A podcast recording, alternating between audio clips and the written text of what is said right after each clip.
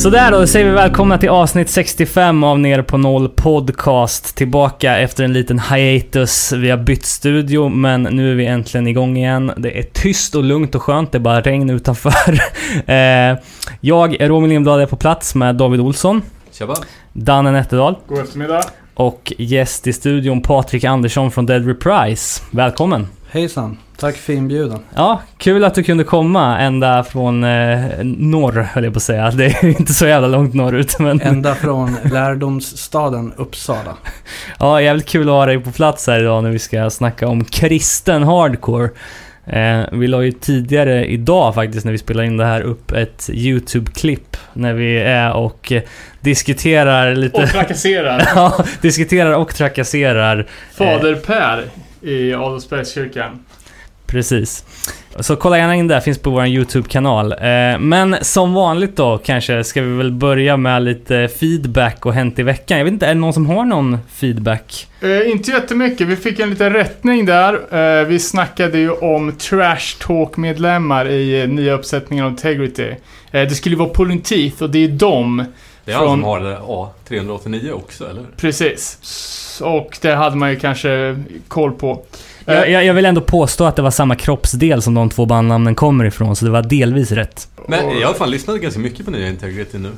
Jävlar vad bra det är. Ja, den är bra. Det är några skumma hårdrocksballadslåtar, men eh, nej, den är svinfet. Jag såg att den hade placerat sig på 13 plats på Billboard-listan i subkategorin Hard Music. Oj. Så det verkar ju gå bra. Har du lyssnat Andersson? Ja, jag har lyssnat ganska mycket. Eh, Men jag måste nog säga att de två första låtarna som släpptes på streaming är bäst. Tyvärr. Eh, Kan jag göra en koppling till det som Danne sa nyss här om en del skumma hårdrocksballader. Eh, kändes li- lite malplacerad, men ändå en solid platta måste jag säga. Eh, liten kul detalj här om vår nya studio är ju att vi är i Studio Punk-palatset. Eh, vilket är den andra poddstudion nu då, som har referens till en Millencolin-text. Först var vi på A-House och nu är vi Punk Palats. Nu är bara Aspholmen kvar, så har vi gått hela Tiny Toons runt. Sen har vi ju, punken har ju representerats i finmedia här i eh, veckan. Eh, först ut med Teddy Bears, eh, som hade en dokumentär på SVT Play. Eh, som var både cool och bra tycker jag. Gick de in på hardcore någonting? Ja, då snackar jag, snackar jag mycket om det och deras ah, rö- rötter i hardcore och hur de var lite i, ja, de var ju första, första generationen av svensk hardcore tillsammans med, med Refused. Får ju ännu mer eh, liksom, tankarna till att det här är Sveriges Beastie Boys. Med hardco- hardcore-bakgrund och sen eh, fria att eh, rika föräldrar? knasa till det hur jävla mycket som helst. Och rika föräldrar. Kanske. Eh, och sen var ju Johnny Thunders eh, dokumentär i P1. Eh, om hans tid som småbarnsfarsa i eh, någon Stockholmsförort. Eh, bra, bra lyssning. Annan eh, nyhet sen vi spelade in eh, sist. Trapped Under Ice. Eh, ganska... Den smygdroppades ju lite. Ny platta som kom ut eh, här för, för två veckor sedan. Är det någon som har lyssnat? Eh, Jag har bara lyssnat på de streaminglåtarna. Eh, Jag gillar det. Det låter bra. Ja, jag tycker också det. Men- Är det, låter det som alltid har gjort det? Ja, jag skulle vilja säga att det är, låter lite mer, lite mer som eh, deras sidoprojekt. Det vill säga Turnstyle och Angel Dust. Eh, det känns som att de har, liksom, med att de projekten, eller framförallt Turnstyle, har gått så bra att de känner sig fria att ta ut tyglarna och eh, flumma lite mer och köra icke-linjärt. Jag skulle nog säga att det låter mer punk än vad det låter metal. Eh, om de någonsin har låtit metal visserligen. Men det är mer punk än vad det är metalliskt. Eh, ja, jag, jag tycker personligen att uh, liksom Angel Dust kunde få hålla det, det soundet för sig och Trapped on Ice kunde köra på. Alltså, jag, jag, nu är man ju som, som en jävla gnällgubbe här med demon var bäst. Men alltså den uh, Soulwise slash Reality Unfolds på demon är typ några av de fetaste hardcore-bitarna som har spelats in på 2000-talet. Tycker jag i alla fall. Ja, fast Long Kiss Goodnight var väl inte så himla dålig den Nej, heller. jag tycker inte, inte dåligt heller. Och jag tycker, jag tycker den nya skivan är, är bra. Eh, men det var ju någonting med det här, alltså som ändå gjorde Trapped Under Ice unika, liksom att de... Ja men, typ stilbildande liksom med den här sluddersången och den släpiga virveln. Liksom. Eh, och, ja men lite annorlunda låtuppbyggnad liksom. Men, men, men, eh, gött tycker jag i alla fall att Eh, så såg jag att Lifeless eh, ska släppa en ny sjua. Dock med gammalt material från 2016. eh, som är väl typ Final Kiss Goodnight för det bandet. Beskrivs som mörk och poetisk. Vadå Final Kiss Goodnight? De har väl lagt ner. Jaha. Long Kiss Goodnight, Final Kiss, ja. Eh, och Det är tråkigt, det är ett fantastiskt bra band. Jag vet fan.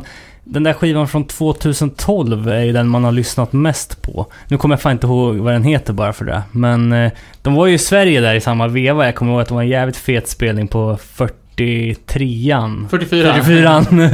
eh, Var det så jävla fett? Det var ju typ inga där. Det var så... Det, Vi var väl där ihop kanske? nej, jag... Jag, Kanske- jag minns kanske- att det var jävligt hårt. De kanske har spelat fler gånger. Du och jag var, var Det kan också ha varit typ Ja. 2009 kommer jag på nu. Och då var det typ inga där. Ja, du och jag och Lilja, Rest in Peace, var där. Ja. Ja, skitsamma. Eh, hoppas det är Och då fortfarande... kanske man spelar på 43 också då? Ja. jo, jo men precis, det är ju det stället som hette 43an. Som de spelade på. Okej. ja. Så du har nog rätt Robin. Alla har Fan vad rätt. gött att du är här Patrik. Sen, eh, Davids två favoritband har, har ju nytt material på gång, visste du det? Tänker du på Madballen? Ja. Ja, jag såg det. Och eh, Anticin. Ja, Släpper ny fullängdare här nu för första gången på, på bra länge. jag vill ändå göra klart att det där var ett skämt. Men Madball 7 är ju fett. Ja, Split med Wisdom in Chains. Två sinnessjukt stabila band.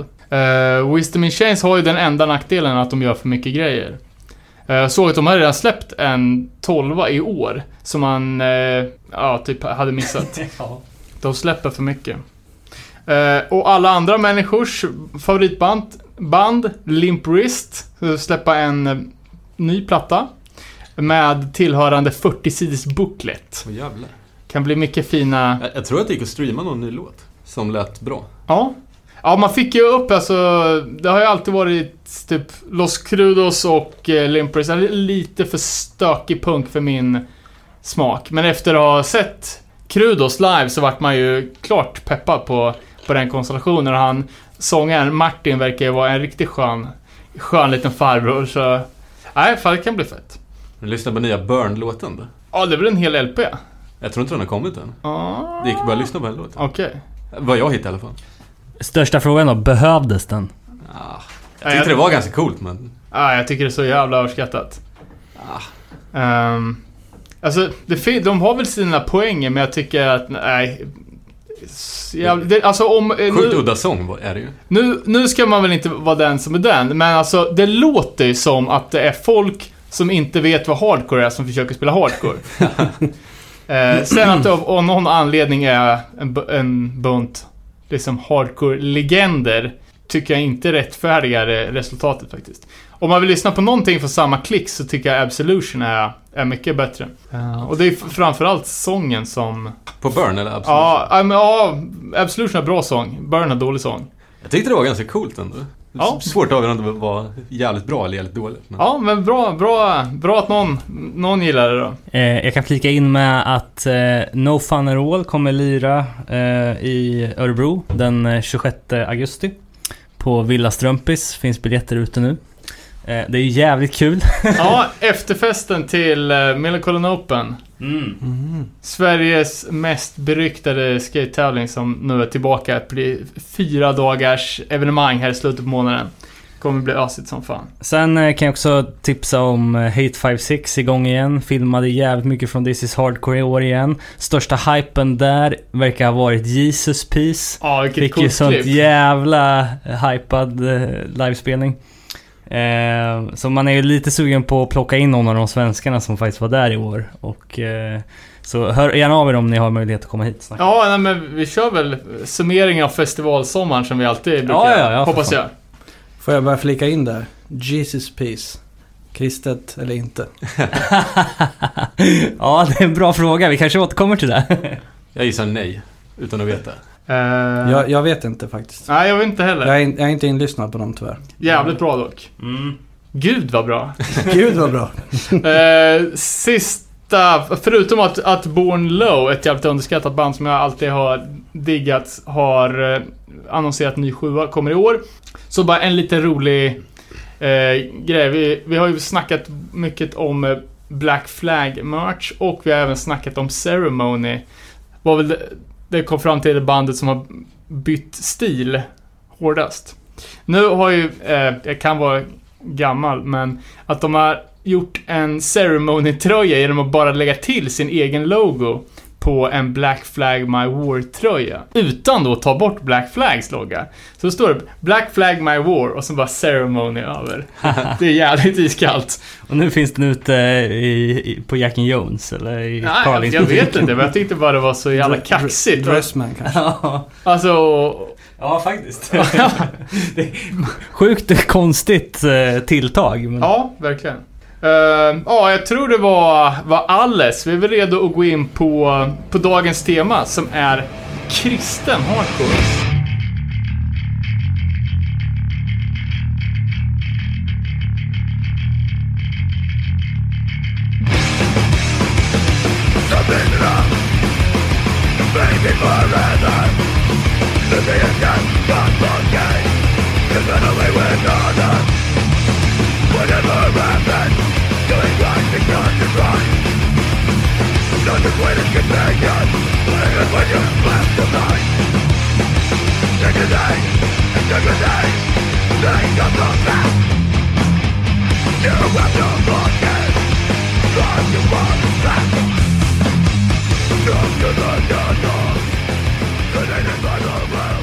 Yes, det där var No Innocent Victim med låten Degenerated, eller Degeneration kanske.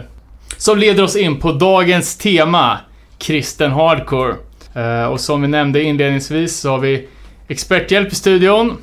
Patrik Andersson. Hej. Ja, vi börjar väl från den allra första början. Eh, var det ljus? Eh, hur kom du in på hardcore? Du är veteran i, i scenen. Ja, eh, jag har nog alltid lyssnat på hård musik, måste jag säga. Jag såg Metallica när jag var 10 år på Stadion 1993. Och när jag var i den åldern så umgicks jag med mycket äldre folk. Eh, Burning Heart låg i Fagersta vid den här tiden. Eh, det fanns tillgängligt. Eh, jag åkte skateboard, kom in på punkkulturen och sen in på hardcore-kulturen. Uppfostrad på eh, Bergslagsrocken, skulle jag säga. Eh, det är viktigt. Eh, jag var där 94, 95, 96. Trots att jag var omyndig. Var det Eh. 18 eller? Nej, jag är född 83. Så då får du räkna själv hur gammal jag var. Det är för trött för. Nej men det var nämligen så här att eh, jag och en bekant, vi var där tre år i rad och våra föräldrar turades om att vara med oss där inne. För det var ju 15 års åldersgräns. Så det kan jag ju säga som en uppmaning till er föräldrar. Gå på gigs med era kids. Var de lika peppade som du var? Nej, eh, det var de kanske inte. Men jag kan ju tillägga att min mamma var med på Metallica när jag såg dem 93. Hon har alltid gillat hård musik. Eh, och då, ni hade ju ett hardcoreband i, när ni var väldigt unga, Senseless Pride. Mm. Eh, när, Precis. när, när, när gick det av stapeln? Ja, alltså... Bandet hette till och med Desperate Youth innan det var Senseless Pride. Bra Eh, bandnamn. Ja, en, precis. Eh, jag skulle nog säga att det är någonstans där 94, 95. Eh, jag hade nog mitt första band 94, 93 kanske, 94 där. Och du är ursprungligen från Fagersta, Norberg. Ja, Nordiska, Trakten. sen men Fagersta. Så ja. vi vet vart vi har och eh, jobba geografiskt. Eh, och till skillnad från oss i Örebro, det fanns ju liksom ingen riktig hardcore-scen på den här tiden. Det var ju liksom mer en punkscen, skatepunk-scen. Eh, men det känns ju som att, eh, att det fanns, ja men alltså fanns äldre som var inne på, på så kallad riktig hardcore. hardcore. Mm. Eh, Så det fanns lite och... eh, Ja, det fanns, fanns en scen helt enkelt. Ja, absolut. Alltså med tanke på att, att du hade Bergslagsrocken då i Fagersta och Rockborgen före. Eh, Youth of Today spelade ju exempelvis på Rockborgen 91 tror jag. Gorilla Biscuits, Ja. Cro-Mags. Ja, alla band har ju varit där. Mm. Så, eh, så det var väl lätt att bli exponerad för det när man var i den åldern. Absolut. Och det var ju också de här åren som eh, svensk hardcore hade sin absoluta peak. Ja, definitivt. Yes. Eh, Men hur, hur eh, kom du in på kristen hardcore då? Jag har försökt fundera på den där frågan. Jag måste nog säga att det jag minns, det var faktiskt att du Danne introducerade Dodging Bullets. Eh, det kristna Patch of Resistance eller vad man skulle kunna kalla det. Med, med tre sångare. Eh, som var släppt på Facedown Records. Men får jag fråga vad som kom först? Intresset för teologi eller musiken? Ja, Jag musik, lyssnar på mu- musiken för att du... Ja, du menar den kristna hardcoren? Ja, exakt. Eh, jag kan Eller säga... blev du intresserad Nej, av men av jag kan säga så här. Så jag, På grund av jag, musiken? jag hade nog inga liksom, tankar om att, att jag själv skulle vara kristen. När jag kom in på kristen hardcore. Det, nej. Det var, det var Facedown-banden som, som ledde dig i fördärvet då. Ja, absolut. Det är väl klart att man, när man blir exponerad för något sånt, där man ser den här kombinationen av hardcore musik som man är uppväxt med, men att man möter eh, alltså, texter och ett sammanhang som är liksom ganska främmande för hardcore-scenen. Ja. Det kan vi gå in och diskutera lite på senare. Ja, det var eh, kul, kul att du sa att, att du snappade upp Dodging Bullets för mig. För under en period så lyssnade jag väldigt mycket på just kristen hardcore. Och eh, försöker liksom tänka tillbaka nu när vi skulle prata om det liksom. Att det här var ju ett tidigare, alltså slutet på, på 90-talet. Eh, vil, vilka år jobbade du på, på Burning Heart? Ja, men det var det. 98, 99, 2000 kanske. Och det var precis, precis i den vevan. Eh, Vi- Victory Records hade ju precis gjort sin 2.0-satsning eh, och signat upp nya band som kom ut på Victory Style 2. Eh, och då var det ju... Det var All Out War, det var Blood for Blood, Scarhead och No Innocent Victim. Mm. Som alltså direkt blev, blev favoritband. Mm, mm. Eh, och 99 så spelade det ju, det var ju ett jävla drumpaket som turnerade. Unity Tour med Agnostic Front, No Innocent Victim och eh, US Bombs. Mm. Så det var ju tre, alltså, tre band i olika genrer, men samtliga var ju favoritband för mig. Eh, och vi var ju på det där gigget och eh, det var inte vart var det? eh, på skylten. Och ja, ja med, med tanke liksom, det var ganska ljummet mottagande till och med för, för liksom Agnostic Front. Så det var ju liksom hardcore gudar liksom i ett jävligt svältfött Sverige.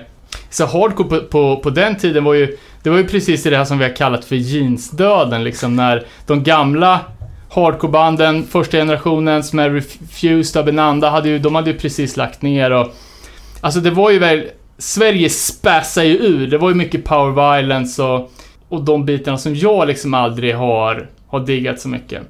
Eh, jag kommer ju ihåg faktiskt en av de första gångerna som du och jag träffades Danne. Så diskuterade vi Refused, Ja, senaste skiva som de hade släppt. och det var Shape of Punk to Come va? Ja. Ja, Och vi var ju rörande överens om att det här var ju jättedåligt. ja vad, vad, vad skönt. Jag trodde Ja. du skulle säga något annat. Jo men jag kommer ihåg det mycket väl. Mm. Så att, och det var ju, som sagt Refused släppte den, Abinanda, Nine Rumble. släppte ju en skiva som var mer rockorienterad. Eh, ja. Eh, nej, och jag ska, jag ska inte ta någonting ifrån alla de här banden som vi kommer att prata om, för att jag tycker verkligen att många av dem är fantastiskt bra. Men alltså det var en väldigt torftig period för hardcore. Det var liksom, det var innan eh, Terror och eh, No Warning som liksom nystartade hardcore liksom på världsplanet. Mm. Det var innan vi upptäckte de, de finska banden. eh, och innan American Nightmare-vågen kom, kom till Sverige. eh, och det var ju innan internet också.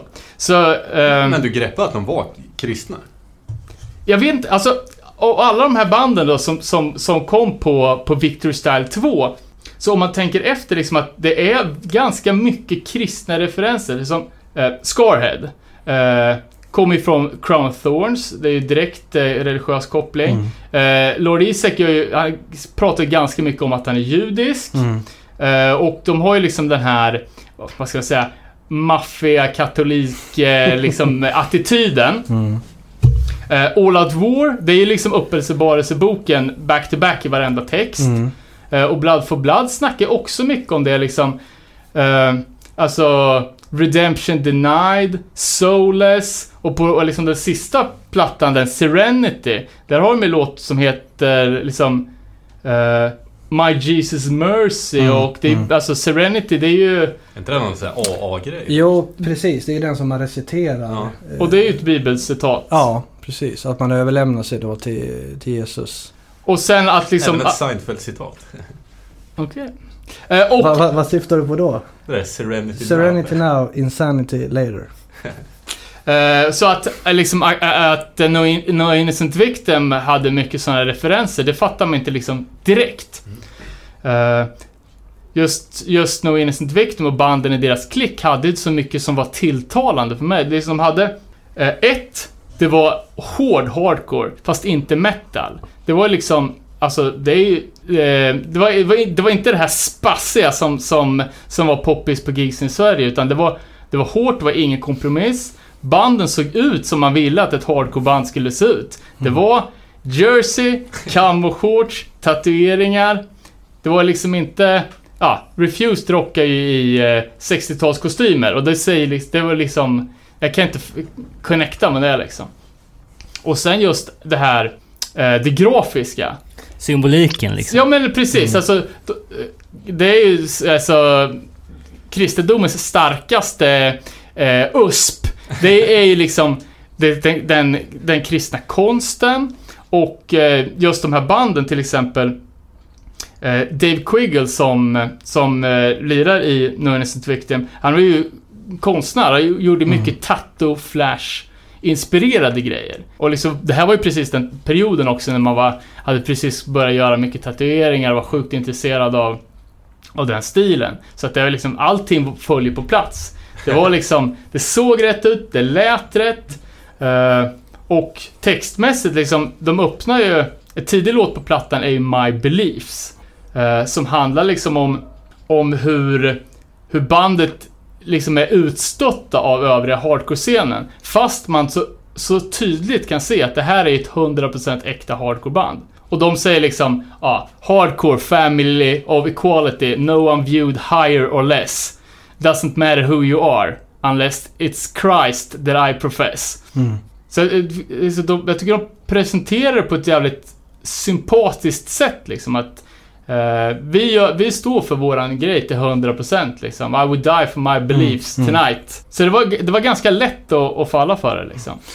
Jag, jag kan ju inflika där att när, när de här banden upptäcktes av oss, alltså i Örebro Hardcore, eh, Path of No Return, Dead Reprise, eh, vi är ju väldigt influerade av, av de här banden. Ja. Framförallt No Innocent Victim. Och det, och det gäller både musikaliskt och jag som textförfattare i Dead Reprise har ju skrivit en del religiöst eh, färgade texter. Vi tog ju upp här Dave Quiggle designade ju omslaget Han har till- gjort två Dead Reprise-anslag. Jo, han, han gjorde ju vår första EP, Death of a Nation. Eh, men sen gjorde han ju också The Unveiling, eh, LPn, som han har designat. Som är alltså en koncept, ett koncept alltså utifrån Uppenbarelseboken.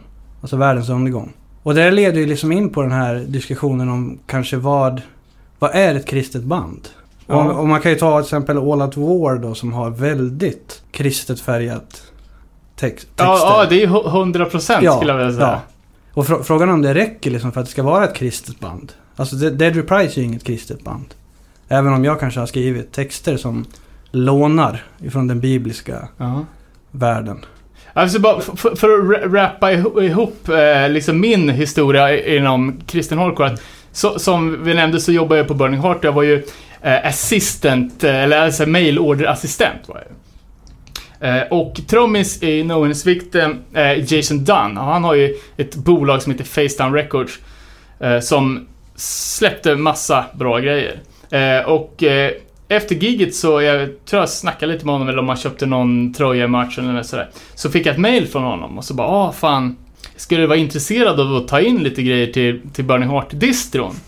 Eh, och jag liksom, eh, jag, jag, hade, jag fick nog en, en, label sample. Eh, och märkte direkt att bara, shit, det här är riktigt mycket bra grejer. Och det var ju Dodging Bullets, det var Mm. Point of Recognition, etc. Så jag sa bara, ja men vad fan, det, det är klart vi ska göra det. Eh, och det här hade jag inte riktigt förankrat med min boss. Eh, så då sa jag ju Babs till mig att ja, nu får du fan se till att det här, att det här säljer för det här är liksom, ja, det är oprövat kort och vi kan inte hålla på och köpa in vad fan skit som helst. Liksom.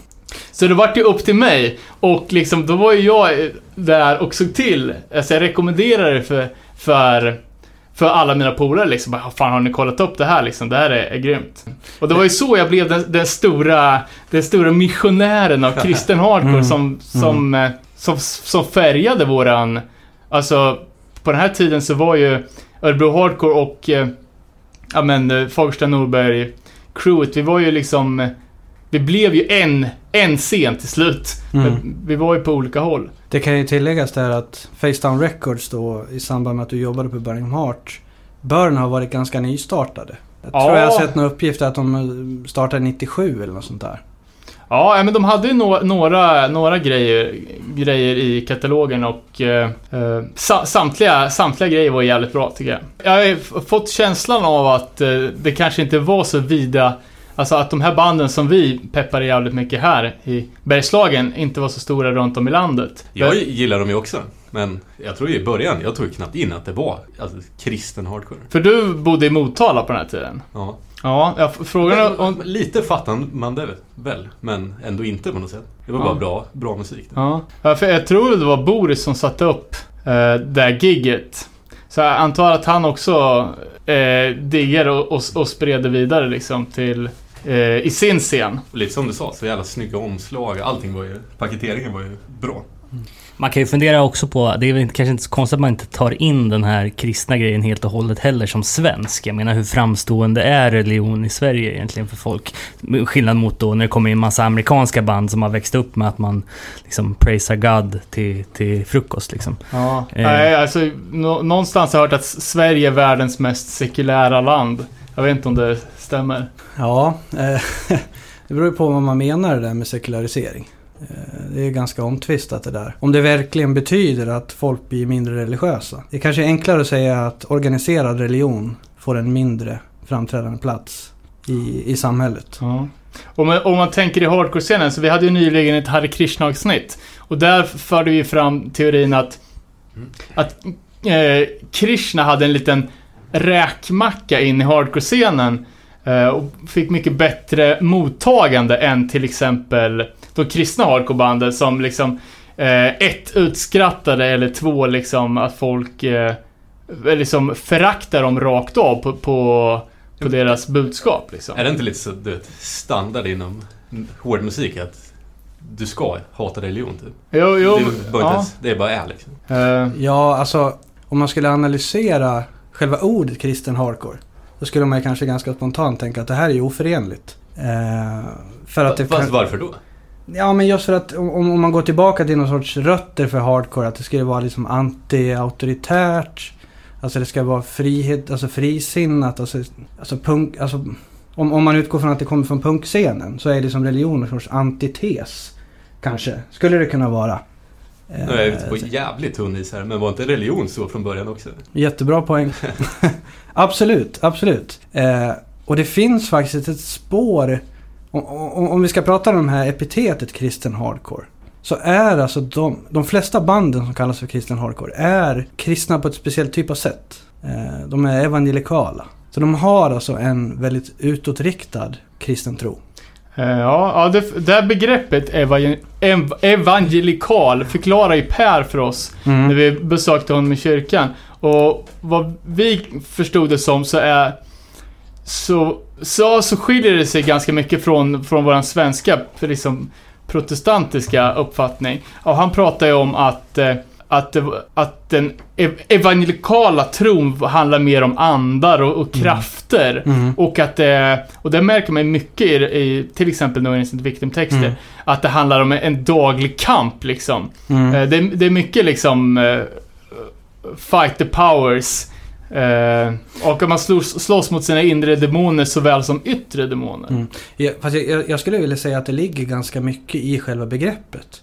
Kristen hardcore. Alltså, alltså många hardcoreband har ju medlemmar som, som skulle säga att de är kristna. Ja, ja men exakt. Och när vi skissade på det här avsnittet, då Mm. delade vi ju tydligt upp banden i råkristna band, det var de här. Och så var det ju de smygkristna Ja, banden. jo, jag, jag vet. Jag, jag såg det där begreppet och det, det är ju Men då är det intressant. bara band med kristna medlemmar. Ja, men precis.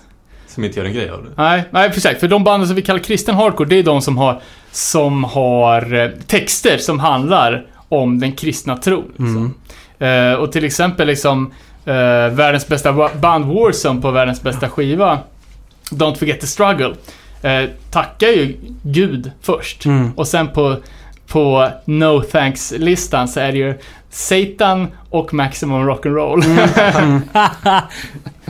Ja, men, Eh, ja, men, men där har du ju ganska tydl, alltså tydligt exempel på det där. För alltså om, om, man, om man ska göra det väldigt enkelt så kan man ju säga att majoriteten av alla invånare i USA då är ju kristna.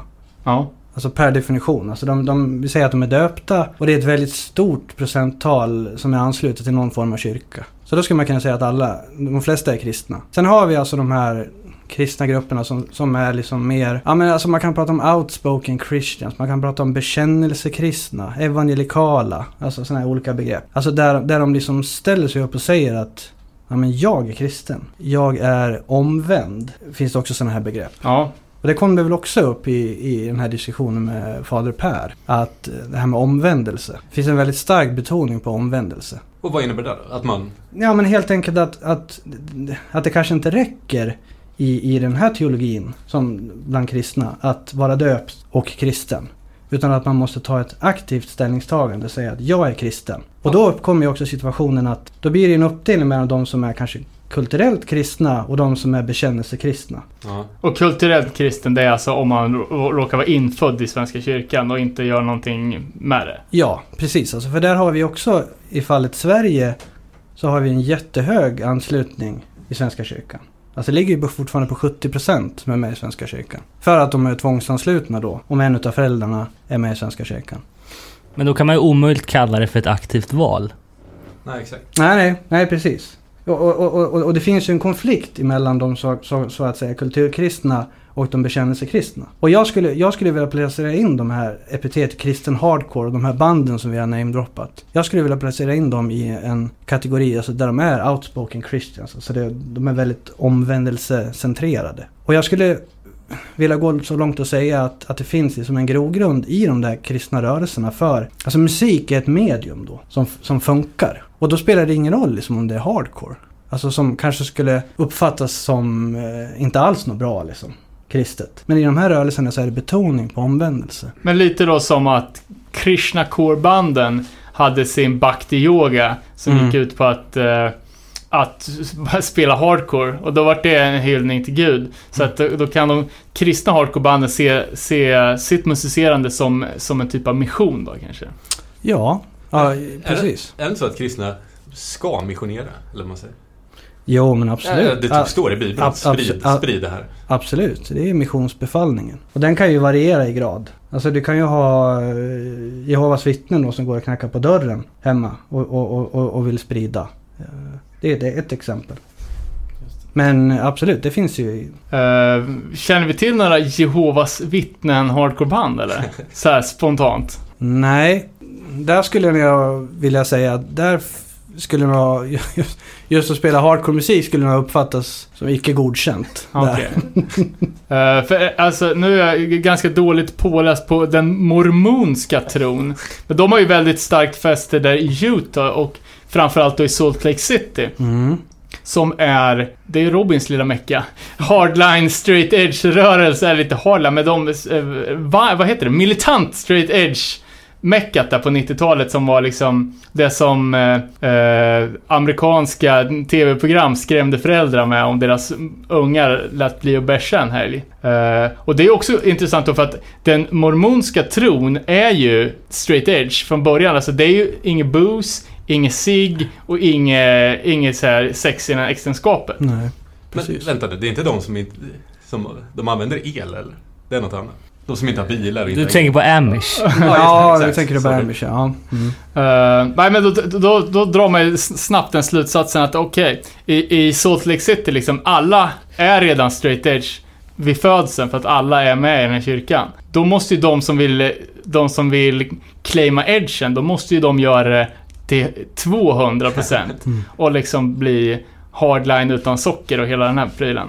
Men, men alltså är det någon som vet det? Alltså vad heter det här straight edge crewet som var så stort i Salt Lake City? Ja, det är Courage Crew. Det Kurdish crew det? Är det någon som vet om de var mormoner? Alltså finns det någon koppling här emellan? Nej, jag vet inte fasen alltså.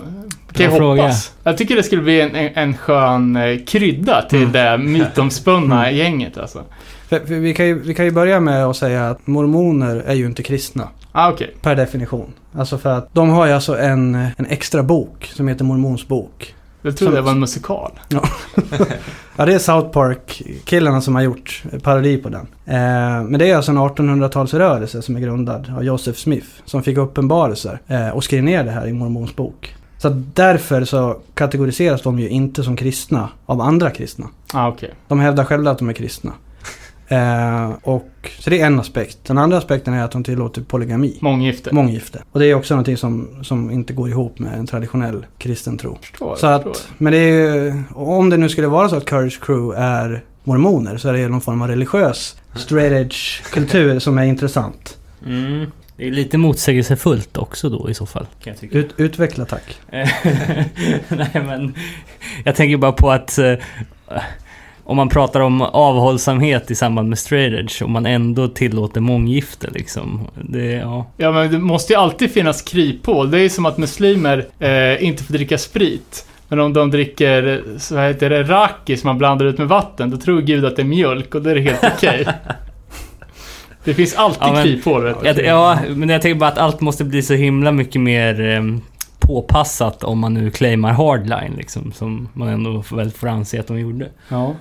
Eh, Men ja, ska vi... Ja, men alltså får jag bara koppla, alltså det finns ju, det tog upp med eh, kristna hardcore. Ja. Alltså det finns ju många exempel på där alltså religiösa uttryck har tagit sig in i hardcore-scenen, eller vad man ska säga. Tagit sig in lät lite konstigt, men... Men alltså om man då utgår ifrån att det finns en motsättning, så är det ju intressant att då Krishna hardcore. Alltså om, om vi tar det begreppet, Krishna hardcore, vad, vad känner ni liksom när ni hör det ordet? Pepp.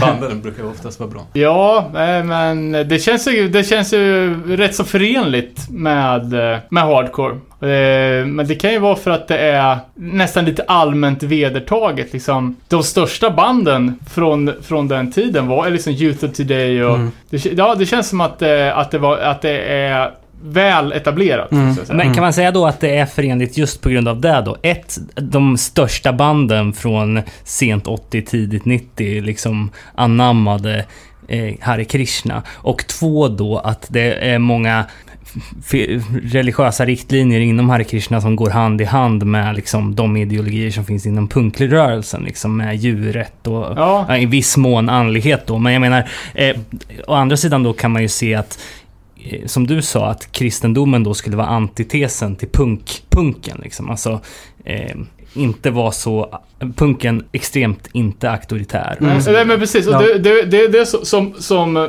Mark också bevisade liksom att, att eh, det var så, så, så Krishna-utövandet var så mer privat. Mm. Att man får göra, lägga det lite på sin egen nivå och att man kan, ja, eh, man behöver inte vara ansluten till Iskon utan man kan köra, köra liksom, det är mer en personlig relation mellan sig och Krishna. För jag menar, det, det kristna budskapet, det är ju ganska basic. Det är ju att man ska vara schysst, liksom. Behandla andra som, som du vill bli behandlad själv. Så det borde ju vara superförenligt med, med, med kanske inte den mest nihilistiska punken, men i alla fall med, med hardcore liksom.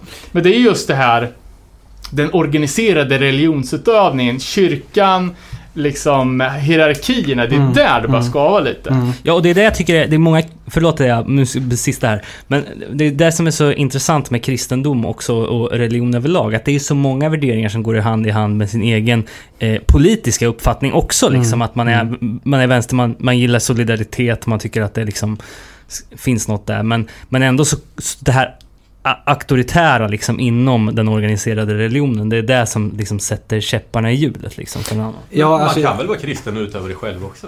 Det är ingen som säger att du måste vara i kyrkan. Nej, nej absolut. Det, det är klart att det går att göra så. Eh, Men, men jag skulle nog vilja säga just det där med Krishna Hardcore. Alltså, som, alltså om man ser på det liksom, om man analyserar hur de här två världarna möttes. Så tror jag det var för att, att det var liksom ett ut, alltså det kom utifrån. Så det var en rörelse som kom då från, från Indien då från början. Alltså en indisk religion. En österländsk religion. Och den är ju liksom, den skulle man kunna tänka sig enklare liksom att överföra på hardcore-scenen eller hardcore-kulturen. Än någonting som redan fanns där från början. Ja, alltså den, den, den, den, den utgör ju någonting fräscht och intressant i förhållande till en majoritetskultur då. Som kristendomen är. Ja. I USA då, om, Ja. vi, om vi håller oss kvar.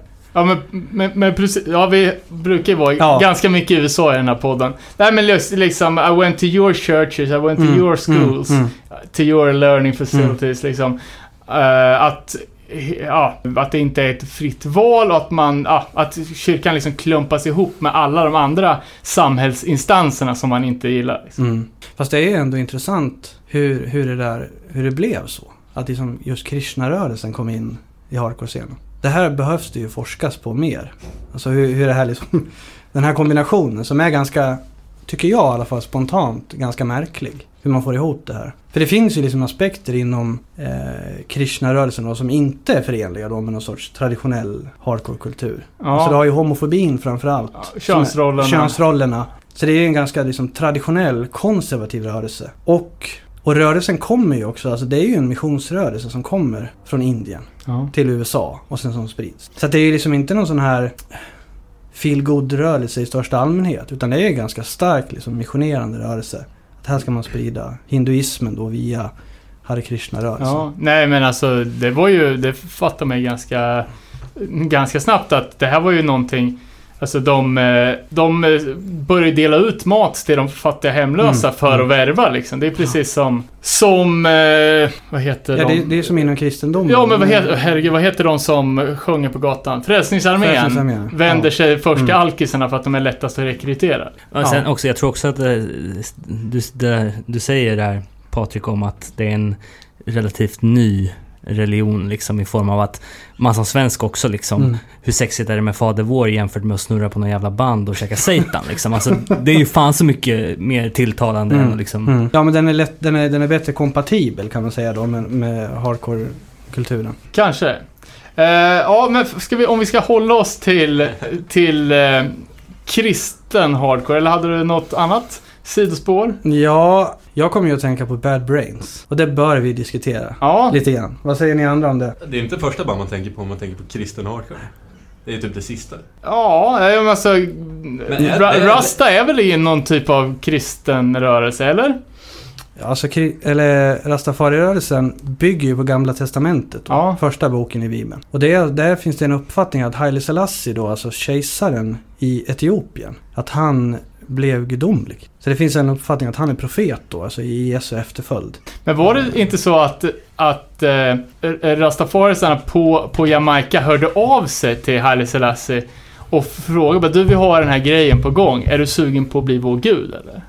Det, det känner jag inte till, men det låter intressant att att forska mer på. Ja, jag jag har fått för mig att, att eh, det var så. Ja, nej men alltså man, man kan ju ta den här diskussionen om, om eh, religiositet eller kristendomen är accepterad inom hardcore-rörelsen. Alltså jag, jag skulle vilja hävda att Bad Brains då kanske är det absolut första hardcore-bandet. Vad säger ni om det? Alltså det är många som hävdar det, att det är någon sorts crossover där från punk och så att det blir hardcore. Ja, de är ju absolut ett av de Mm. första. Även om de själva inte ville kalla sig för ett hardcore-band. Nej, men alltså nej. Bad Brains, så, Peter Camel från 79 och Mm.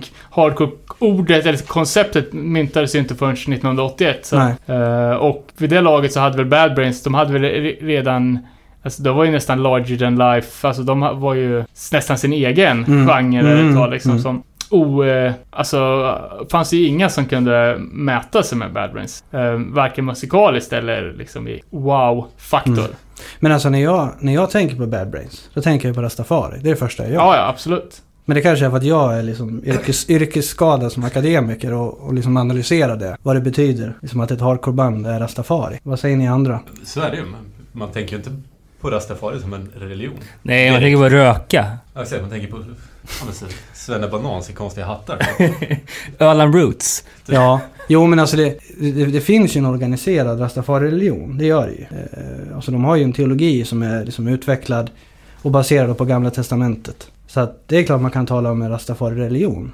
Eh, definitivt. Och det som jag ville säga med det, det var ju just att frågan kom ju upp där. Alltså är kristen tro accepterad inom hardcore-scenen? Just det. Och det får man väl verkligen säga att Bad Brains är ett av de mest accepterade banden då i så fall om det nu är... Ja, jag skulle ju vilja hävda det. Och, eller, eller att man helt enkelt har förbisett den här aspekten. Ja, och det är väl förmodligen så det ligger Ja. till då. Ja. Men det är väl allmänt känt att de har asskeva åsikter. Ja, framförallt mycket av just den eh, tvi mer tvivelaktiga delen av Rastafari-kulturen eller tron lyser ju igenom i liksom homofoba texter och så. Mm. Mm. Men... Eh, Ja, nej men ja. Conclusion är väl att, eh, att eh, kristendomen har haft eh, extra svårt att etablera sig i punksvängen. Med alltså, förutom de banden som, eh, som man själv har snappat upp liksom. Jag kan inte komma på ett enda kristet punkband. Alltså, tänk eh, 77 punkband. Eh, gjorde en liten googling och hittade ett band som heter Alter Boys. Som beskrivs som ett punkband.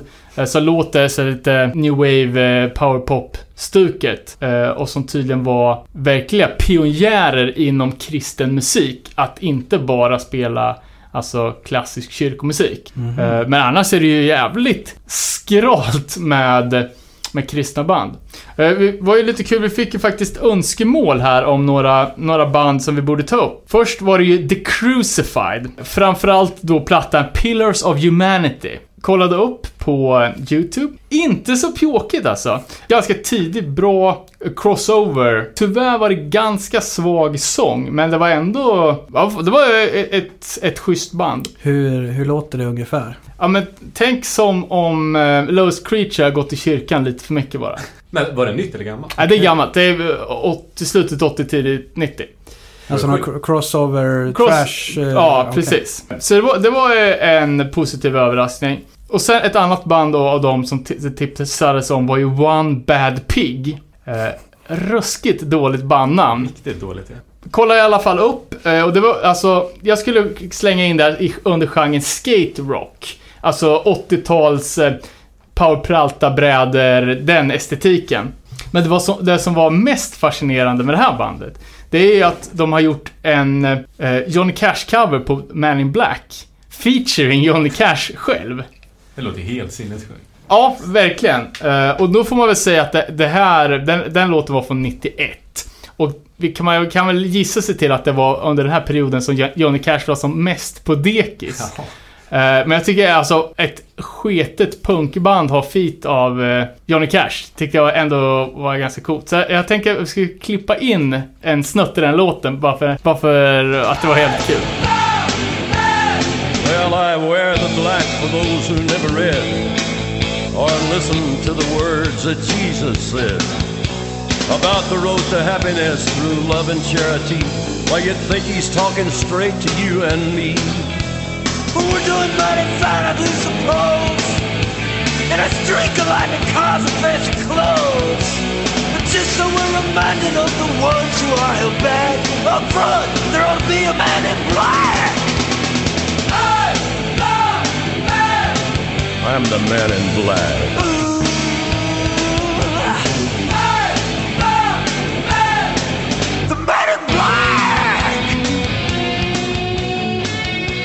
Fick även en kommentar på Facebook där du benämndes som pastorn. Ja. ja, vad säger du om det Danne? ja, eh, det är väl... Mynt, myntat smeknamn. Ett, mynt, ett, myntat, eh, ett myntat smeknamn som verkar ha tagit skruv, tror jag.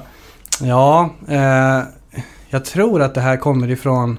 När jag började läsa religionsvetenskap på universitetet, då var det här liksom något internskämt att nu ska jag bli pastor. Eh, jag kan säga redan nu att jag är inte pastor. Jag kommer troligtvis inte att bli det. Men eh, det verkar bli en Men här- namnet har satt sig. Ja, alltså jag, jag kan ju bara ta en liten anekdot där att ibland så kan det komma fram folk till mig när vi har spelat med Deadly Price eh, och, och hälsa på mig. Så tjena, tjena pastorn. eh, och det är ju intressant. Alltså, Men, men hur ligger du till rent religionsmässigt då? Ja, Ja, för det finns en annan, annan eh, grej som jag snappade upp som jag tyckte var lite intressant. att du hade fått ett stipendium från Svenska kyrkan för att finansiera dina studier. Eh, och sen dök det upp att du inte var med i Svenska kyrkan. Fan, det blev väldigt mycket crosshairs på dig nu kände jag, men... Ja, men det, det, får- det får... jag, jag känner att jag hänger på korset. Kyrk, kyrkhumor. Nej men alltså jag, jag får ju ofta den frågan eh, om jag är kristen. Och jag vet inte om jag har något bra svar på det. Jag kan säga så här, det finns inom, eh, inom religionsforskningen så finns det ett uttryck som heter believing without belonging. Och då är det religionssociologer alltså som hade försökt definiera en grupp kristna som alltså inte tillhör de traditionella kyrkorna.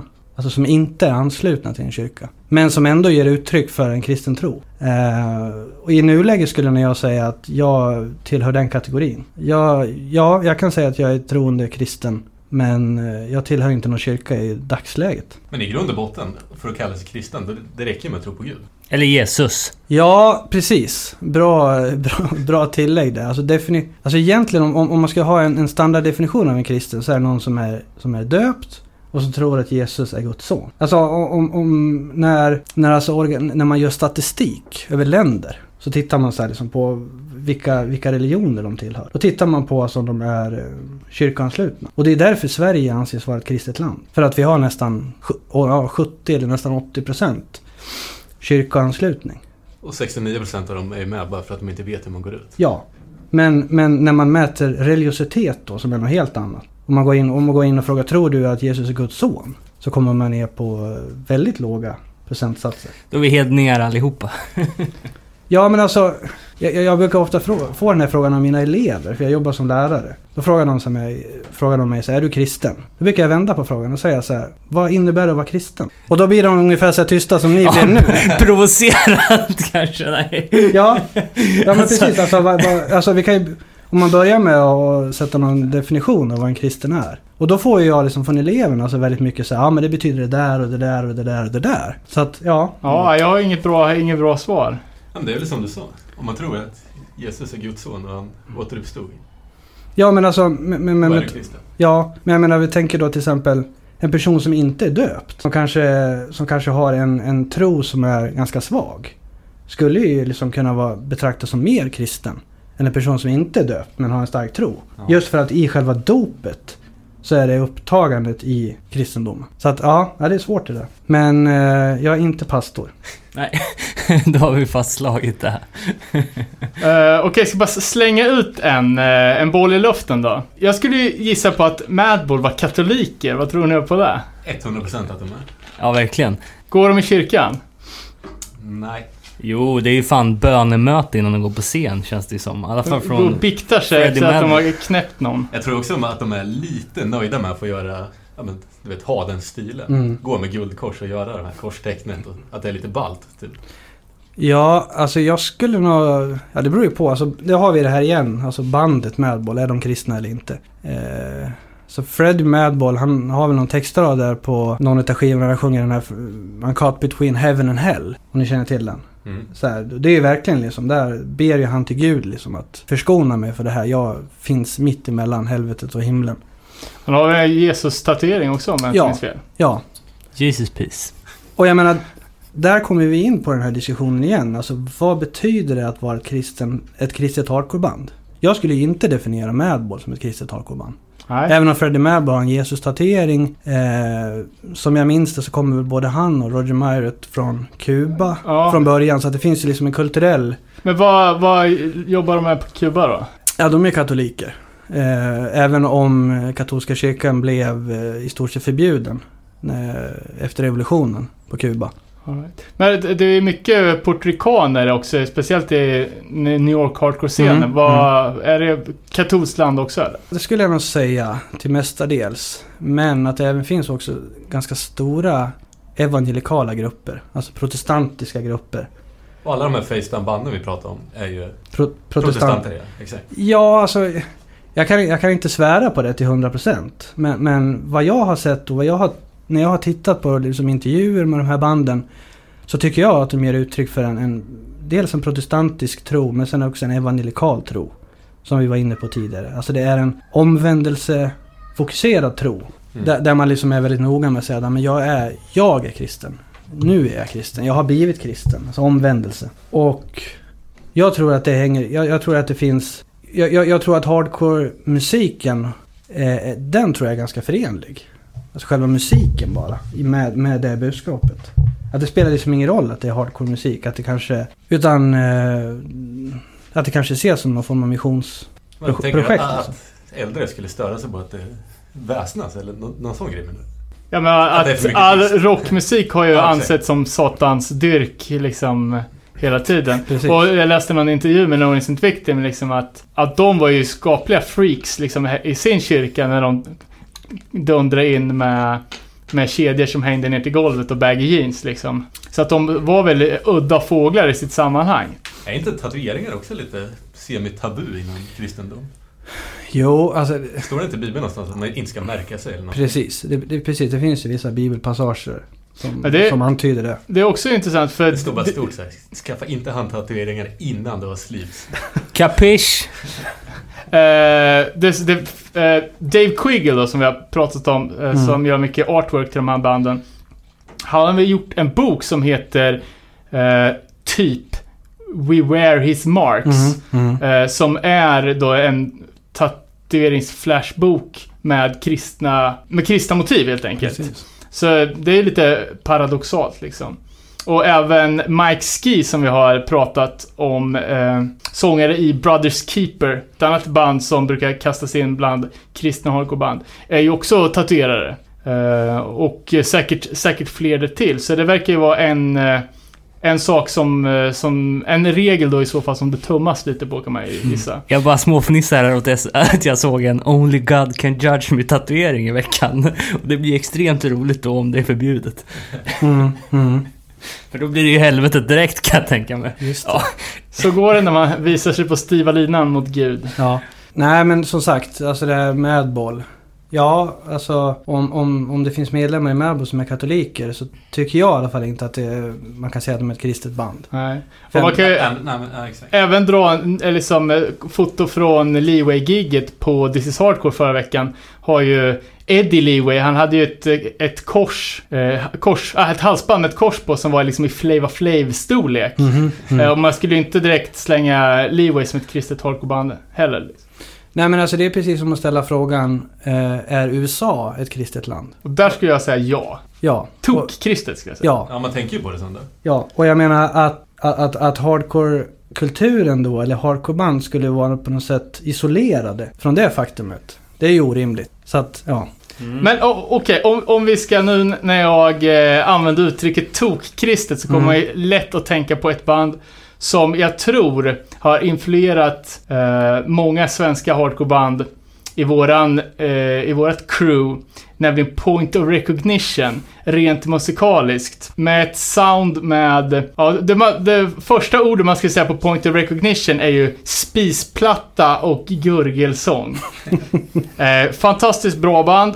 Och eh, de har galet kristna texter. Eh, om eh, No Innocent Victim pratar om ett utanförskap och en tro så är ju Point of Recognition verkligen alltså My God, My Life, My Savior hela tiden. De är jävligt tidiga. Jag tänkte vi ska lyssna på en jävligt stilbildande låt. Och Point of Recognition började någon gång på slutet av 90-talet men släppte sin andra platta som är den mest, alltså, som jag tycker är deras skiva. Och den kom 2001. Och det var precis i samma veva som, alltså, des, de banden som blev den så kallade motion roll-scenen. Eh, som också peppades ganska hårt här i Örebro under några år. Eh, 18 Visions, Throwdown och Bury Dead. Och Point of Recognition var exakt eh, ute i samma tid.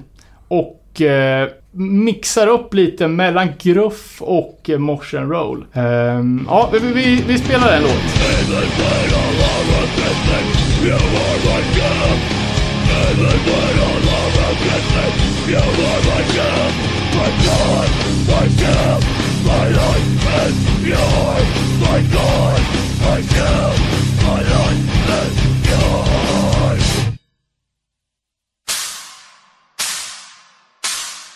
Yours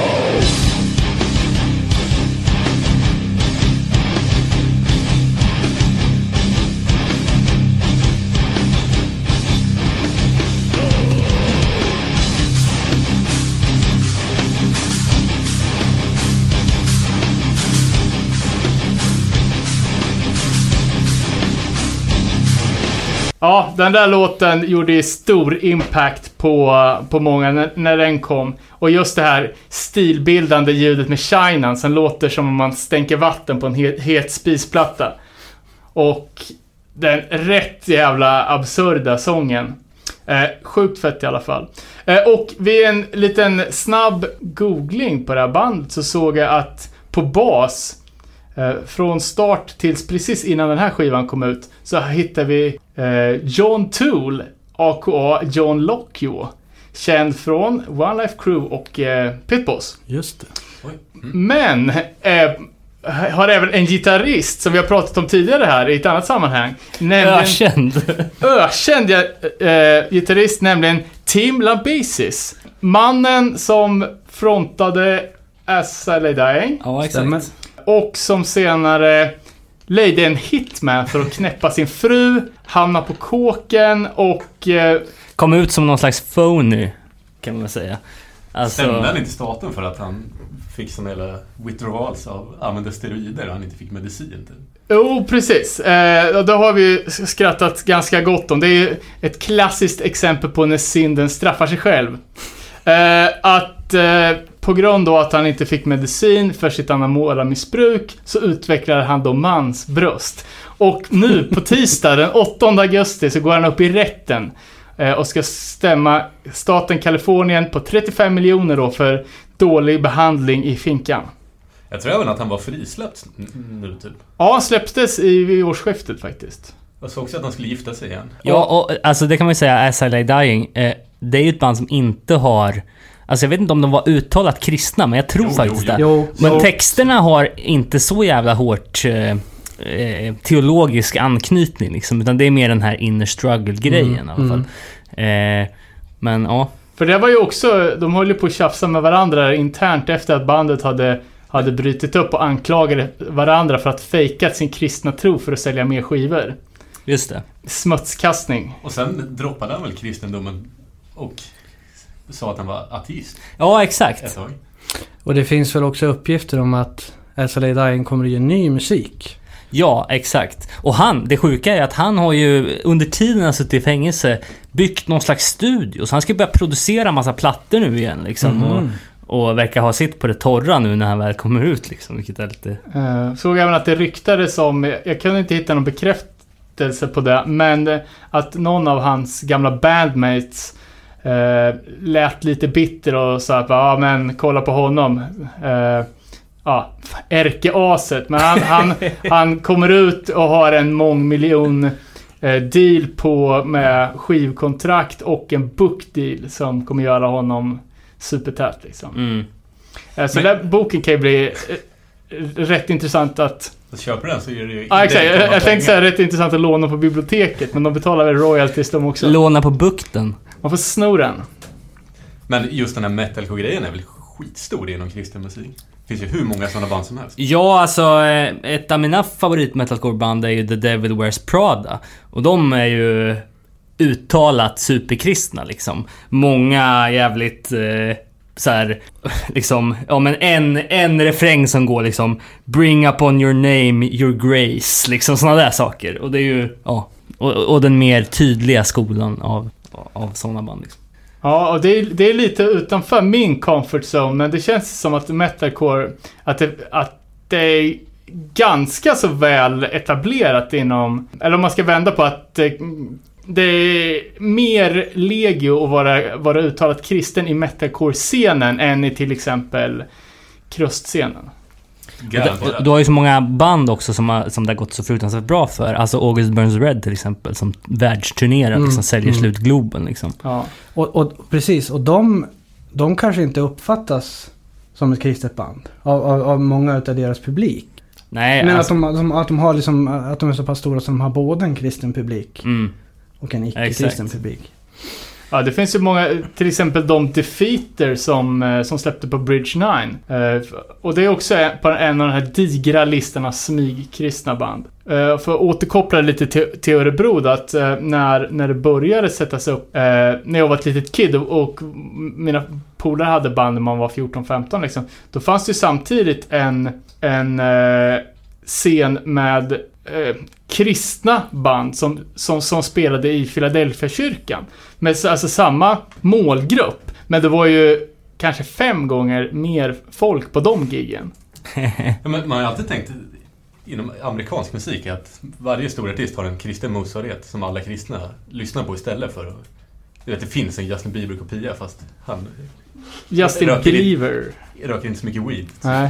Justin Believer. Ja men det är också intressant. Just, ja det är ju en annan diskussion i och för sig. Men jag menar just eh, eh, religionens eh, liksom framfusighet i, i musikgenren. Liksom. Jag tänker på hi- amerikansk hiphop och så liksom. Eller R&B eller pop liksom. Finns det någon låt som inte har ett, ett God med i sig liksom? Nej, nej men, till, ja, till, ja, men jag vet inte, de få eh, liksom större amerikanska akterna.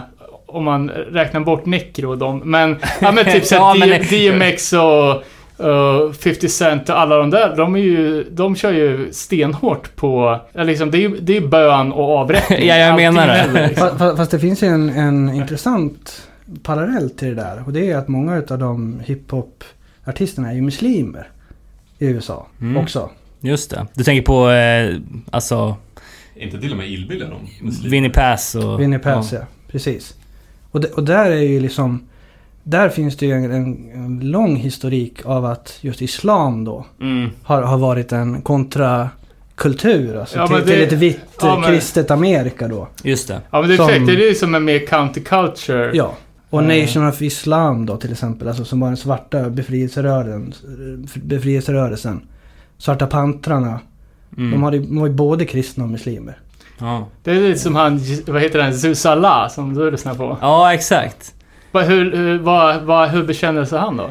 Ja, alltså... Jag, problemet här, det är ju att... Eh, eh, jag gillar ju Jazzalam mer än Winnie Pass, men det är så här vilken sida om Jedi Mind Tricks-trädet är man på. Men sanningen är ju att eh, eh, alla de där har ju i olika intervjuer sagt att ja, vi var stenhårda muslimer när vi var 25 liksom. Men det Mm. var mer en re rebellion-grej liksom. Att vi kunde öppna en line med Allah Akbar, mörda, mörda, kill, kill i en, Mm. i en hård vers liksom. Och, och jag menar, alltså till exempel efter 11 september Mm. 2001. Inte kul att vara muslim i USA så, efter så, det. liksom. så, så är det mycket möjligt att det har fungerat som en motkultur då. Ja, Att, att, att liksom den muslimska identiteten blir förstärkt i, i det USA som rådde. mm. Med den Ja, an- ja, eller exakt. som, eh, islamofobin då som rådde i USA. Som, och som fortfarande råder. Ja, och jag kan tänka mig att om man körde med, om man kanske inte var sådär vråltroende, och, utan körde mer, alltså muslimgrejen, ungefär då som en, en coolhetsgrej, eh, som, eh, som Madball kör med sin katolicism, så kanske det inte var så, alltså det var inte värt det att, att få den här homofobin slängd i facet varje dag och att de tonar ner det liksom Mm. att, ja, det, det betydde inte tillräckligt mycket för att de skulle ta all skit som de fick. Men jag skulle vilja gå tillbaks till, till hardcoren ändå då, South Carolina där nämligen Stretch Armstrong, eller Stretch Armstrong, jag vet inte riktigt hur man säger det men eh, de har ju en klassisk platta som heter A Revolution Transmission. Där har de ju väldigt uttalade liksom låtar som Angels of Silence och sådana där saker. Men eh, jag, jag tänkte mest på, alltså när man pratar om eh, specifika delar i så här, de sju dödssynderna och sådana där saker. Då har ju de ett par låtar som är eh, så här, väldigt tydliga, liksom eh, tar upp specifika delar av, av Bibeln. Så här. Eh, en som jag fick tag i är från, eh, från plattan Engage från 2003 kom ut på Solid State Records heter Devil Shoots Devil. I, i den refrängen så sjunger de liksom Avarice, Envy, Pride has set this heart on, heart on fire och sådana där saker liksom.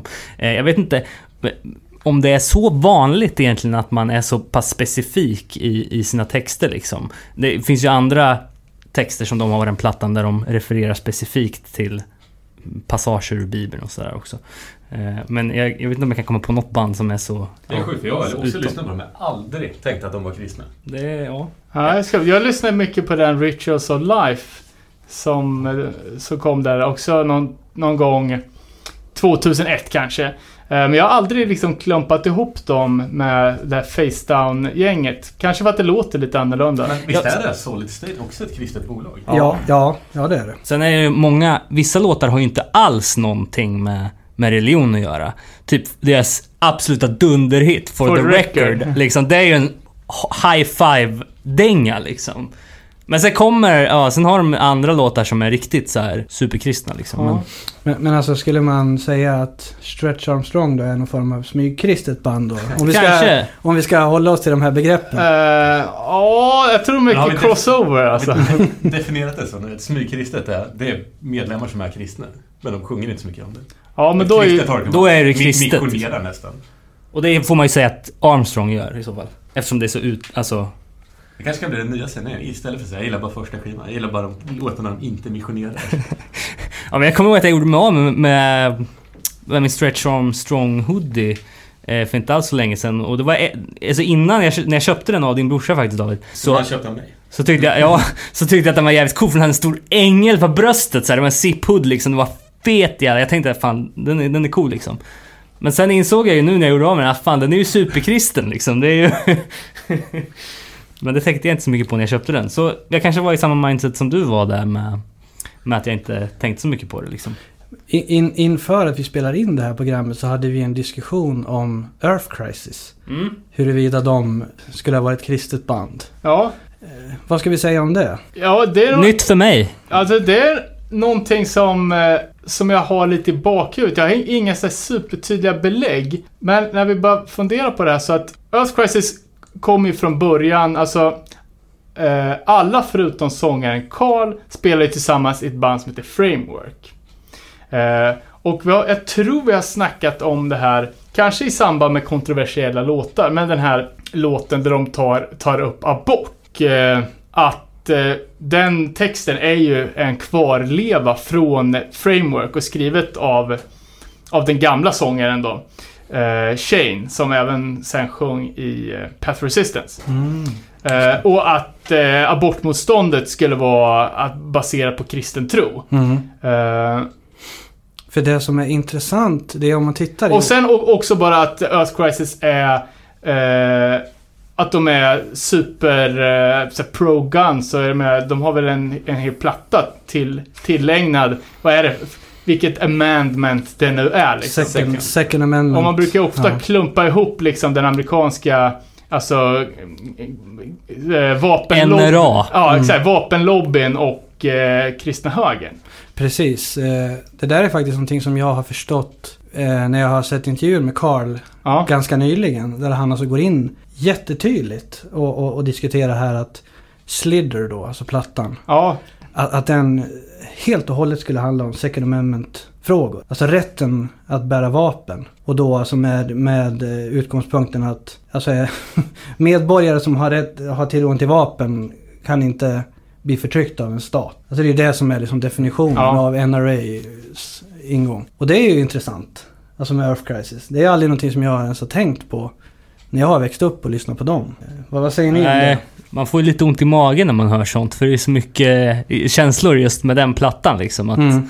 Man Ja. vill inte veta för mycket för Nej. då kommer man inte kunna lyssna på den igen. Nej, men å andra sidan är det väl ganska förenligt med deras ultra militants liksom. Mm. Det är det, alltså, det är det bästa vapnet om de, alltså, det, det, eh, this is a war. There is a war, this is a weapon liksom. Mm. Då ska man ju Mm. ha den bästa Mm. puffran liksom. Och sen är det viktigt att, att tillägga också att den här diskussionen med Second Amendment, alltså rätt att bära vapen. Från ett, från ett svenskt perspektiv så är det väldigt, blir det väldigt mycket en högerfråga. Alltså att, att det skulle vara någonting som bara folk som, bara republikaner till exempel, skulle stödja USA. Men så är det inte. Utan det finns liksom, det, det är liksom rakt över. Ja. Ganska Ja. stort stöd alltså för rätten att bära vapen. Vare sig du är republikan eller demokrat.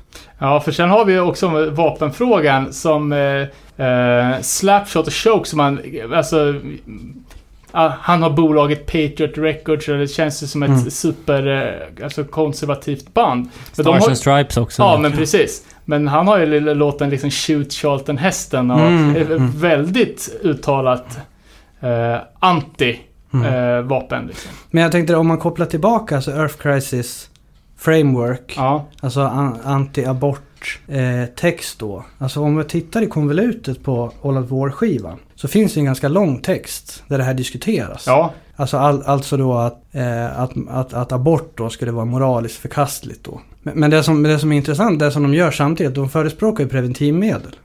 Väldigt tydligt i den här texten.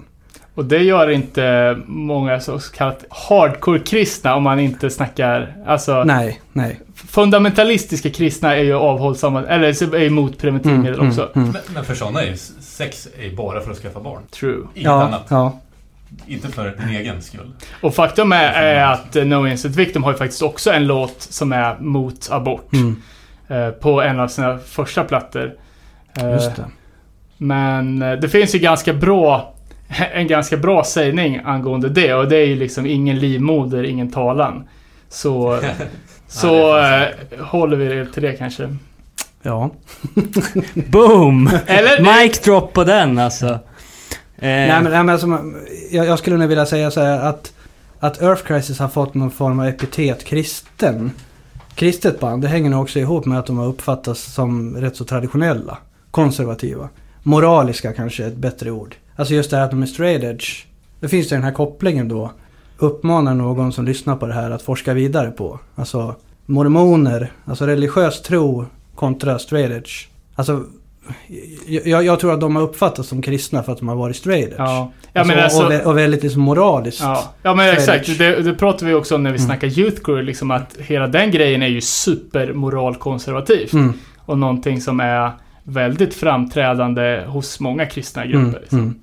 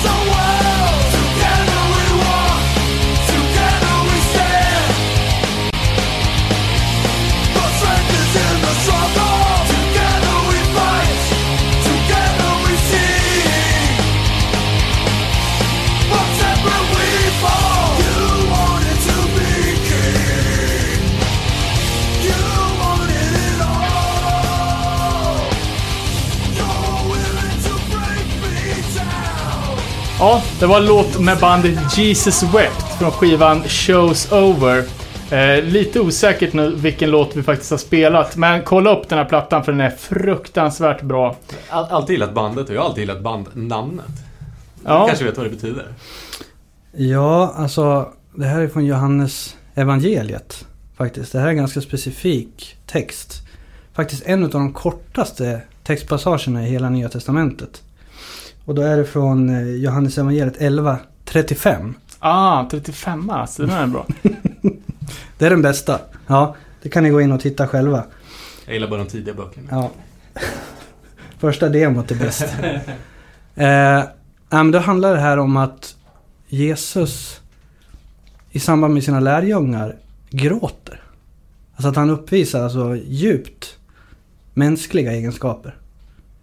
Och han gråter i samband med att han får besked om att Lazarus, en av hans efterföljare, har dött. Eh, och min tolkning av det här budskapet, det är ju liksom att här uppvisar sig Jesus som absolut som mest mänsklig som det går. Men, men dum fråga, varför skulle man Mm. tro att Jesus inte var mänsklig för? Han är Gud också. Ja, men precis. Så det finns ju den dubbelheten. Han är väl Guds son? Ja. Och sen är han, Ja. när han levde var han vanlig och sen blev han Mm, mm, återuppfödd och... ja.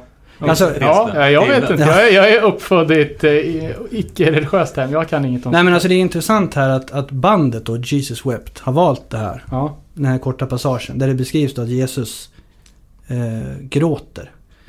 I, I en situation där det är en människa som sk- skulle gråta.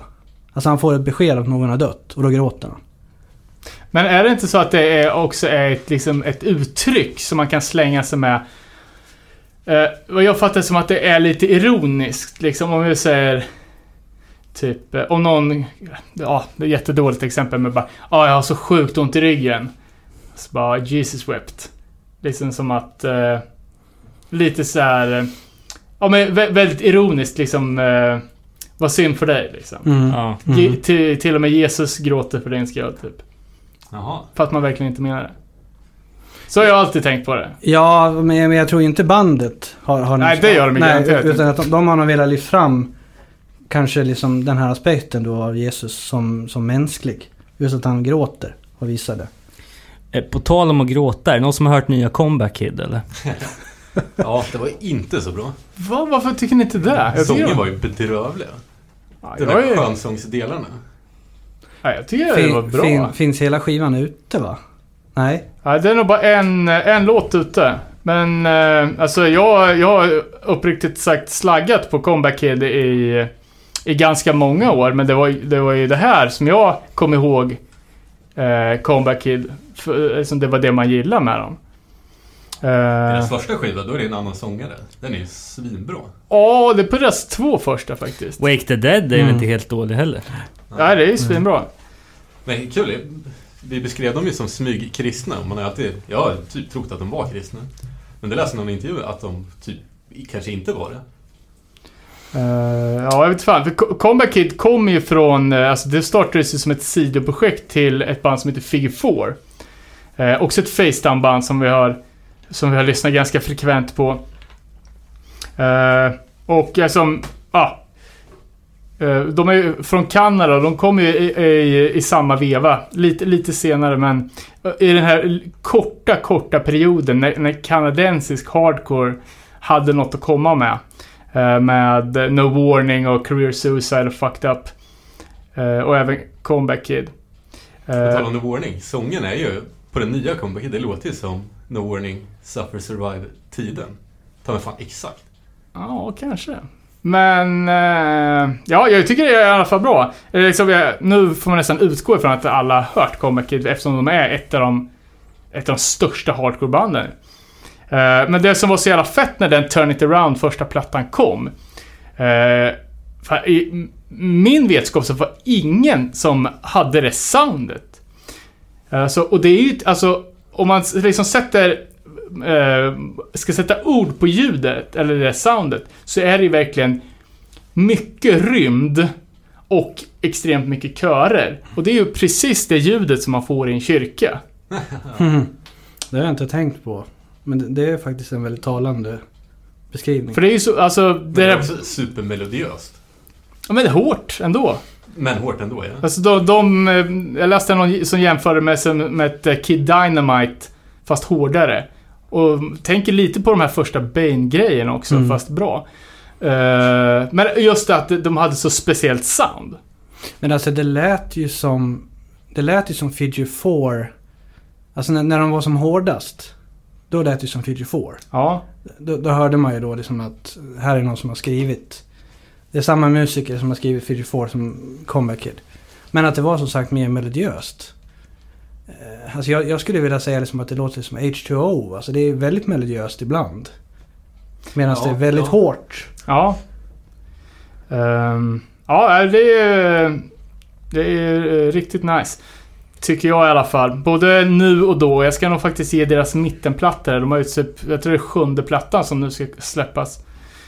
På Nuclear Blast som verkar signa upp allt. Alltså, fan det är Biohazard, Agnostic, Hatebreed, Exploited och Discharge liksom.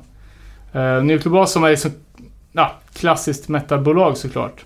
Men jag tror att Comeback Kid är rätt stora. Ja, de, de verkar ju turnera Det är liksom. inte, vet, spela en källare. Nej men de spelar väl alla liksom festivaler och sånt där. Och Ja. jag kan tänka för Nuclear Blast dels är det guld.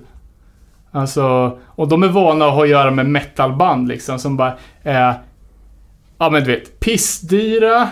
Eh, och sen eh, liksom, eh, det känns som att eh, om man jämför med hardcoreband mot ett, eh, ett metalband, liksom att ett hardcoreband ska ju vara liksom strävsamma, de ska jobba hårt, de ska turnera, de ska, de ska inte tjäna några pengar och liksom rockstjärnesvineri, det är ju liksom eh, eh, tabu. Mm. Så det är guld för ett bolag liksom att eh, och signa upp hardcoreband. Eh, Som dessutom har liksom väldigt lojal fanskara med massa idioter som köper samma skiva i tio gånger liksom. Ja. Och liksom alla de här epiteten är också, eller om man tänker det, så här, det lutheranska mindsetet, alltså man ska vara strävsam och man ska vara liksom avhållsam och ödmjuk och... Men jag läste ju som sagt i en intervju när han sa att Visst, jag var kristen när jag var yngre. Men Comeback har aldrig varit ett kristet band. Vi låg på Facetime, men det var inget mer med det. Precis. Det- har jag också läst. Att, att då Fiji 4 kanske var mer uttalat kristet. Men att Comeback blir någonting Men annat. det, det, I intervjun, det var ju typ som han hade droppat det. Ja, men jag var ung och claimade någonting här. Man förändras. Ja, men alltså han kanske också ville, ville ställa motfrågan. Vad betyder det att vara kristen? I och för sig. Alltså han kanske, han fick den frågan. Är, du, är, är, liksom, är, ni, är ni ett kristet band eller är du kristen? Och det är ju svårt att svara på. Liksom. Och det kanske inte så, man kanske inte vill svara på den frågan överhuvudtaget. När man ska... Nej, för det när- blir jä- jävligt stämplat. Ja, Ja, exakt. Det är inget, det är inget eh, bra career move och uh, vara ett hardcoreband och ha en... Eller kanske det är, jag vet inte. Om man, vill, om man vill ha den klassiska hardcore-publiken så är det ju jättedumt. Om man vill sälja jättemycket skivor, då, då kanske det är bra. Det blir oavsett jävligt begränsande. Eh, men det, var, det läste jag också för eh, jag tänkte vi skulle bredda våra kristna band lite än till bara gruffband. Eh, så ett av de liksom, banden man tänker på först när man snackar kristna band så är ju MXPX. Uh, skatepunkbandet. Eh, som jag inte har lyssnat på överhuvudtaget. Men där så sa ju sångaren också att de har, att de har droppat kristendomen. Uh, och uh, jag bara kollar på deras diskografi liksom. MXPX de senaste tio åren måste ha gjort alla jävla trötta, alltså återupplivningsförsök. De har alltså släppt uh, Punk Rock Christmas. De har släppt en coverplatta. De har gjort en live dubbel picture disc. De har gjort en akustisk platta och de har gjort en återinspelning på sin största hitplatta. hitplatta. Herregud. Och på de här tio åren har de även gjort ett nytt studioalbum. har vi några exempel på svenska hardcoreband som är kristna? Förutom Blindside. Ja. Om vi- säger så här då, finns det exempel på något bra kristet svenskt hardcoreband? Tveksamt. Ja, alltså jag, jag tänker på ett Stockholmsband som heter Jesaja. Ja, det Mm. låter ju riktigt kristet. Sen fanns det väl något från Jönköping också som hette Intohimo. Men det är ju liksom... Det, är- vad fan är det? Det är mi- middle of 2000-talet emo liksom. Pop-emo. Plus att jag, ja, för de lirar väl det på... är inte Himo wouldn't be Christians 2017. Vad sa du? Eh, varför, de lirar i Örebro på någon, det var på Treasurefest. Har jag för mig, eller om det var, ah, någon, någon spelning och det var ju så fruktansvärt dåligt. Men de hade ju eh, jäkla mycket publik alltså. Fanns det ett band som heter Grace Will Fall som jag tror var kristna också? Säkert. Mm. Jag har så funderat på det här, så vi, nu har vi snackat om, om band som... Eh, som liksom har figurerat... Alltså band som har varit kristna men som har figurerat i den allmänna hardcore-scenen. Jag skulle vilja veta om det finns band som liksom bara lirar i kyrkor, alltså som inte är... Eh, alltså som inte får spela på This is Hardcore, eller som inte... Som ingen som inte är kristen känner till. Eh, och gärna då om det skulle finnas något bra band. Fan, nu kom jag på, var inte du i Norge och såg Figure Four på någon kristen festival? Jo, ja, jo, det, det har vi dragit. Det var ett av våra första poddavsnitt. Eh, så där kan man få återupprepa. Eh, Då vill jag flika in här att jag var tyvärr inte där. Eh, ja, men hur som helst, alltså... På den här tiden var det ju dessutom ganska svältfött med bra spelningar i Sverige överlag. Så när vi fick höra att stenhårda Figure Four som var liksom... Att det var så jävla otippat att de överhuvudtaget ska spela i Europa. Så de var inte ett, ett, ett stort turnerande band. Men tydligen då någonstans utanför, ah, utanför Oslo så fanns det en kristen festival eh, där Figure Four var bokad och hur vi fick reda på det, det har jag inte en aning om. Det här var ju nästan pre-internet age. Eller väldigt nytt i alla fall. Ja, det var pre-internet i mitt hus i alla fall. Ja. Eh, men vi, vi letade på den där festivalen och satte oss i bilen med en kartbok och åkte, åkte dit. Eh, och det här var sista dagen på festivalen. Som var en vecka. Det är en matig festival. Och det var, alltså, jag skulle tänka mig att det var augusti buller size. Men det första man slås av var att det var så fruktansvärt rent. Alltså det var som att det luktade schampo när man gick ur bussen. Och eh, det första vi ser liksom när vi kliver ut så var det några glada människor som kastade en badboll. Alltså det var som att komma in i en, i en annan dimension. Eh, men vi var där. Fan, det, hade ju, det var ju 50-50 att det lika gärna kunde varit ett annat band som hette Figure Four. Ja, för så var det ju också. Det är ett annat, eh, ett av de större banden som jag tror många kommer bli besvikna nu när vi inte har snackat om. Det är Disciple. Eller X-Disciple X. Eller X-Disciple X AD. Eh, för det läste jag också senare att, det här var inte alls så länge sedan. Att X-Disciple X AD skulle spela i Sverige. Skitfett, klart vi drar.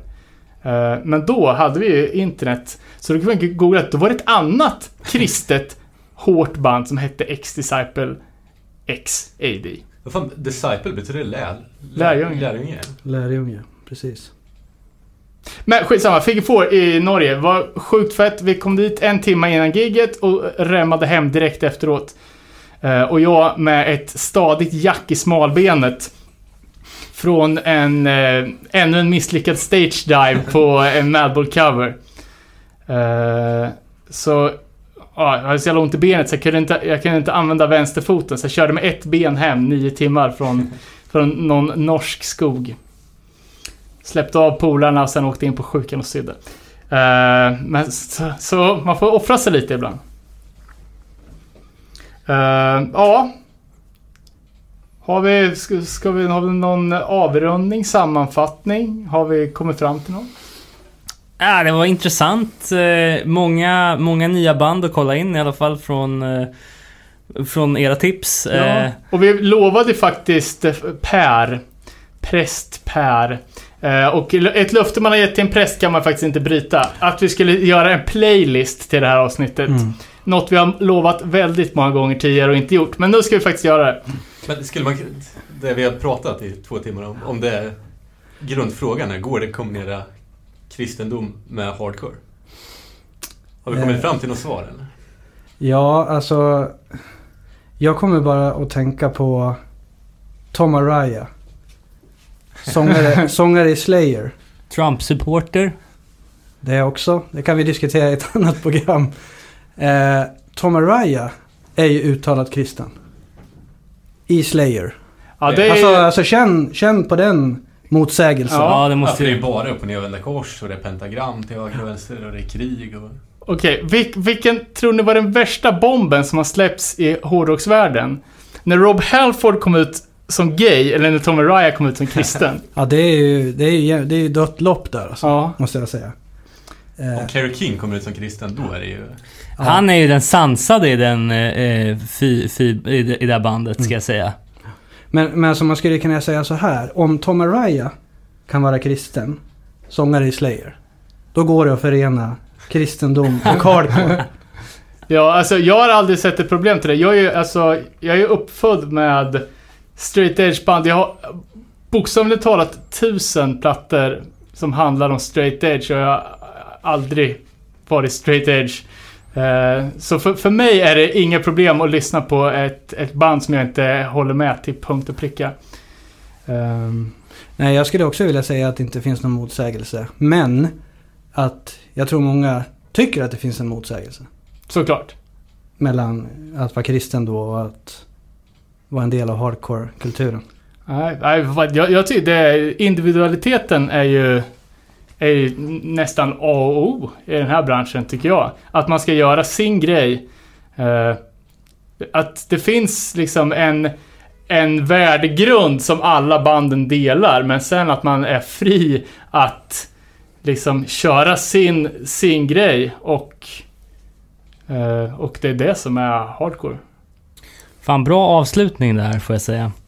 Eh, som vanligt eh, hittar ni oss på nerepanol.se, nere på noll på Facebook, nere på noll på Instagram. Vi tackar som fan till Patrik Andersson som var med här. Bra, bra att få in ordet fan där måste jag säga. Och vi måste ju gå ut på en önskelåt. Tack så mycket vill jag säga för inbjudan. Eh, Jag skulle vilja uppmana alla att kolla in Deadly Price, Akani och Prison Riot. Kid. Welcome to the end of the world. I hope you're prepared for war, it's time to put down your and up your fists. Your mind Bible run away before your very. Everything you work for, everything you say, it all means nothing, 'cause it's time to fight.